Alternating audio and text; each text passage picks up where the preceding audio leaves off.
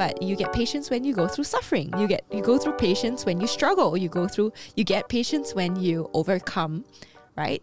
Challenges and difficult times. And when you learn to wait. So, yeah, I had to learn for someone like me that I don't realize that I go fast mm. and I still feel like there's this voice in the back of my head going, "Hurry Yeah. up, hurry up, hurry it's up, part of your do more." personality, but you're Go, because you, are go, go, you're go, pretty go.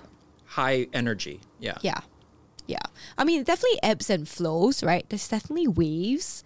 But yeah, I think learning and just embracing that good things take time.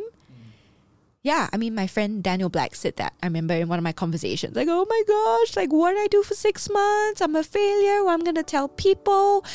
And he's like, Estelle, good things take time. And it was a good time, it was fruitful.